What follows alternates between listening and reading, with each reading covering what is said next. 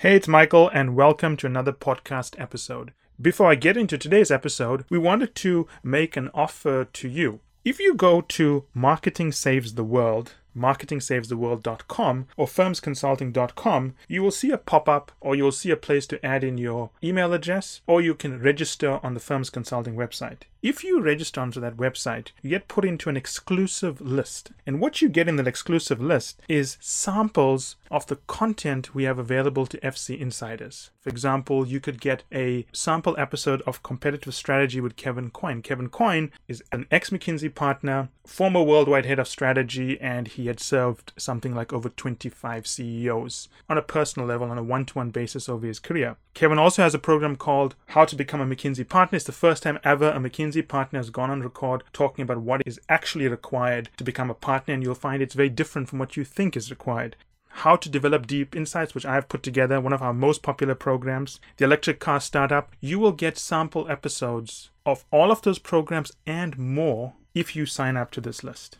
So, that said, I hope you enjoyed today's episode. Hi, everyone, and welcome to another podcast today in the case interview and management consulting series by Firms Consulting.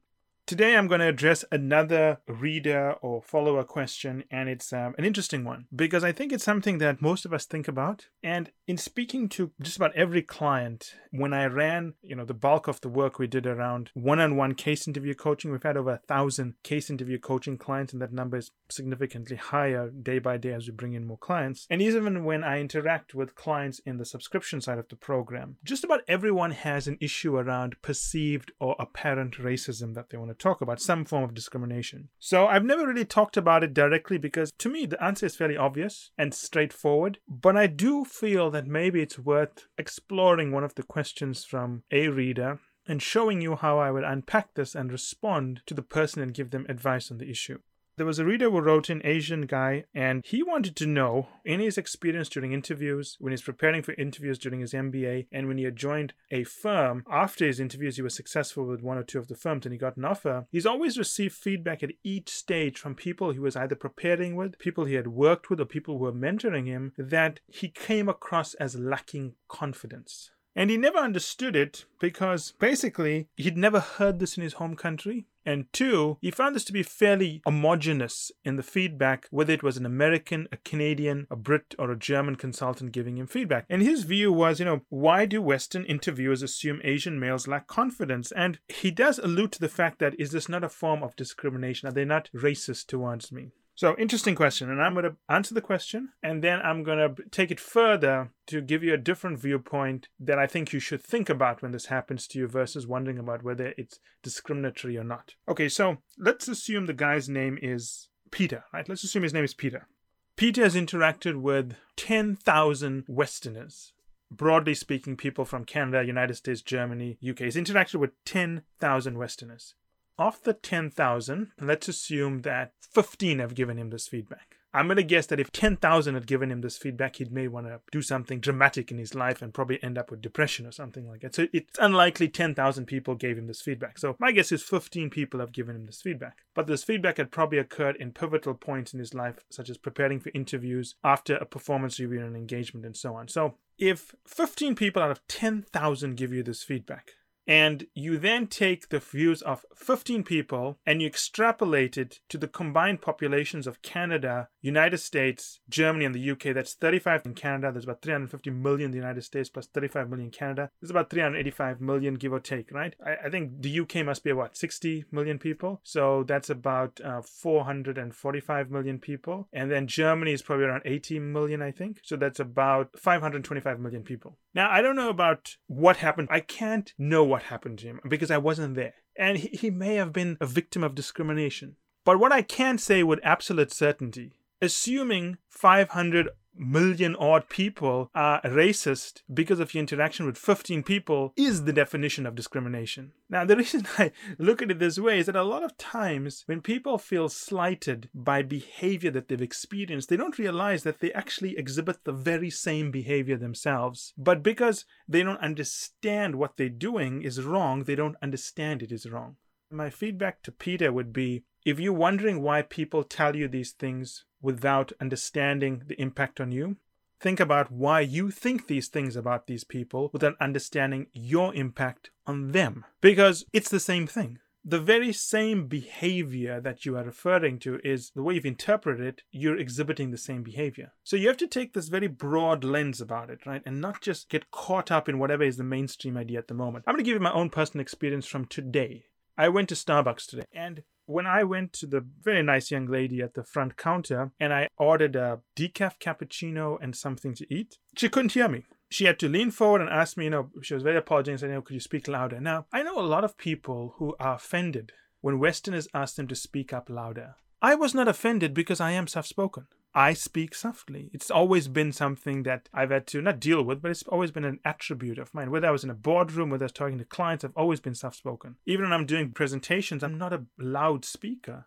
Sometimes people struggle to hear me. I've heard that many times. But is it discriminatory if someone cannot hear me and asks me to speak up? No. But I do have many colleagues and clients who are deeply offended that someone in the West asked them to speak. And, and, I'm thinking, okay, you're offended, but did it ever occur to you that maybe they actually cannot hear you? What do you expect them to do? I mean, do you expect them to not say anything but just get up from their chair and come stand right next to you so that you can continue speaking at your same pace You've got to see things from the other side before throwing around claims of racism remember racism is only one form of discrimination it may not even be the worst there is ageism there's sexism there's the list goes on and on right I mean, there was a time when I was in consulting when we wouldn't hire people with tattoos. Is that tattooism? I don't know. But the only reason nobody talks about it is because I'm guessing that tattoo holding population isn't aware it's a form of discrimination, isn't mobilized to talk about it, and probably doesn't have enough people working at some major newspaper to write op eds about it. My point is this don't always assume things are what they are, but step back and think about it. Now, I don't ever get offended when people ask me to speak up because I'm soft spoken. Coming back to the point on confidence, I do want to address that specifically after having touched on how Peter had interpreted the situation. I'm going to give you two stories here. They're very related. There's a show that Netflix recently put out called You. It's a show about a stalker who makes this lady's life horrible and I think kills her at the end. It's not clear whether he kills her, but he kills a lot of people during the show. But anyway, throughout this show, there's one person that's on to him and figures out that something's not right about him. And that person who figures out there's something not right about him is a very good friend of the lady he is stalking. Now, in the show, the friend of the lady always confronts him and I'm always thinking to myself, okay, you've got a homicidal maniac. The friend assumes he's crazy, knows there's something wrong with him, but she keeps on confronting him. In the back of my head, I'm always asking myself, okay, you've confronted him, you have the confidence to confront him. What happens now that you've confronted him and he responds? You accuse someone of being crazy, which he is. You call him out, but what if he agrees with you and admits it and then tries to do something to you? Which is what happens later in the show. I mean, if you're going to watch it on Netflix, I don't want to give you away everything to you, but basically, she does confront him, the friend. She tries to eliminate him, kill him, and he turns the tables on her. And why am I telling you this story? I'm not advertising for Netflix. They did not pay for a paid advert, yeah. The reason I'm mentioning this is because the confidence, as I mentioned many times, I'm not going to repeat it in much detail, is just a feeling. Feeling confident doesn't mean you have the ability to follow through with your actions. So, this lady, the friend, confronted him. That's the confidence. She had the confidence to confront him. But what was her plan once she had exposed him? How she was going to deal with it? She obviously had no plan. Now, that's a very important lesson here. You got to divorce confidence from your ability to follow through because it's going to be part of the recurring advice I'm going to offer Peter here. Now, I'm going to tell you another story, right? It's an interesting story as well, but it's true, right? The last season of Master Chef. I think it was the last season, the American one with the British chef Gordon Ramsay. There was a chef there called Bowen from China, whose father is a famous chef as well. By every conventional Western measure of confidence. Bowen lacks confidence. The way he stands, the way he manages his eyes, he looks down. Every single thing he does is what we are in the West taught to assume is someone who lacks confidence. So, again, unlike the friend who confronted the homicidal maniac and didn't have the follow through, Bowen, by every conventional measure, appeared to lack confidence. But he was confident because no matter what people told him, he pushed through and he had quite a lot of skill to go quite fine the competition. So you see there's three sides to this confidence thing. Is one is do you appear confident? Are you confident? And can you follow through on the confidence? Americans, by and large, I have a lot of American clients. I have a lot of clients all over the world. Many, many, many clients. A lot of them tell me they lack confidence. Here's the thing I gotta tell you most people actually have confidence. What they lack is the follow through. They either appear confident but are not really confident and can't follow through, or they don't appear confident but they are confident and don't have the follow through. The follow through matters. In fact, my advice is you can almost plot a three by three matrix here. You have on one on the x axis appearing confident, being confident, follow through. Then the y axis appearing confident, being confident, and the follow through. Here's the thing in life if you appear like you have no confidence, but you are confident, you'll do many big things. But you will fail unless you have the ability to actually deliver. Don't chase a homicidal maniac with the confidence unless you can actually capture the person. If you appear to lack confidence, but you are confident and you follow through, you're going to do big things. If you appear to lack confidence, you lack confidence, but you still do it even though you are scared, you are still going to be successful. So, the piece of advice I always give people why do you worry so much about whether someone thinks you're confident or not? If you lack confidence, or if someone thinks you lack confidence and they don't hire you, that's fine. Maybe life isn't fair, but you will take a role and then you deliver on it. Now, you may not succeed as fast as someone in the first two years, maybe gets into Morgan Stanley or Goldman Sachs or McKinsey, but if you deliver and are successful over time, you will do much better than them. I know this because I keep track of all the people I worked with. There are people there who are enormously confident, moved ahead before me initially. But a lot of them over time, you know, I've caught up and in most cases overtaken them. So when you think about confidence, don't worry so much about whether people think you are confident. It doesn't matter whether someone thinks you are confident. If someone treats you like you lack confidence, why does it bother you so much? You can still do the work and get the results. And over time, even though they think you lack confidence, they will still continue to hire, promote you, and reward you very handsomely if you deliver things. And that's what you've got to focus on, right? And we see this in life a lot. I mean, it's a very Western thing in our views of other cultures. I remember reading some of the notes and transcripts from the original World Trade Organization negotiations when the United States was trying to bring China into the WTO. And the perception amongst the American negotiators and then you know, President Clinton's office was that the Americans had gotten a better deal than the Chinese. And way back, when semiconductors were being developed and so on, there was a perception that the Chinese would never ever be able to undertake the sophisticated manufacturing to produce high quality chips.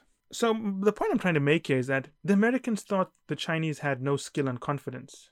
But clearly, China has turned out to be a formidable competitor in many categories where many countries compete, including the US, Germany, China, and so on. The point I'm trying to make here is that just because someone thinks you lack confidence doesn't mean you can't be successful. So when people talk about how do I appear confident, how do I make people think I'm confident, I'm thinking, okay, I can understand that it's going to give you some advantage in the short term, but why does it bother you so much if you can just deliver? When I switched offices, and I talk about this a lot in rebuilding a practice, where I go into details of how I produced a new strategy for some of the offices and so on. There were a lot of people who did not give me the time of day. There were the existing leadership structure in that office ignored me. They thought that I didn't know what I was talking about. I should not be involved in certain things. In the client relationship I managed in the previous office, where I led or helped with, with, with the turnaround of one of the largest resources companies in the world, when I switched offices, I wasn't even allowed into that energy resources company's account by the new partner because he didn't think much of me. Now, that's an example where, for whatever reason, people are not treating me the way I want to be treated.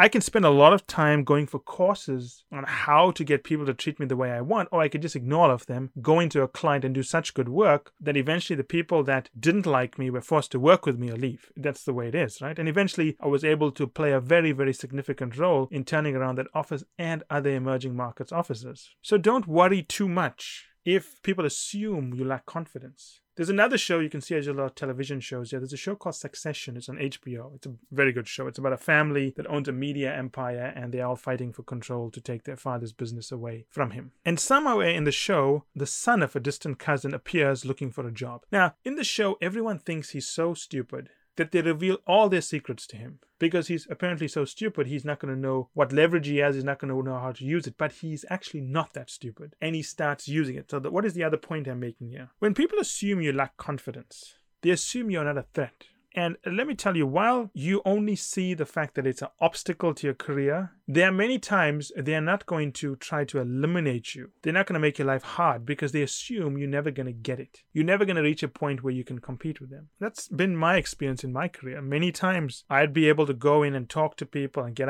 concepts from them and ideas from them because they just wouldn't see me as a threat. Now, there are certain people, I've seen this in negotiations, where they create this image of lacking confidence, this image of an inability to execute. to be able to extract concessions from the other side because the side that they're negotiating with assumes that this person can't do anything with the concession, so we may as well give it to them. So, I've covered a lot of things here, right? And I'm just going to briefly recap.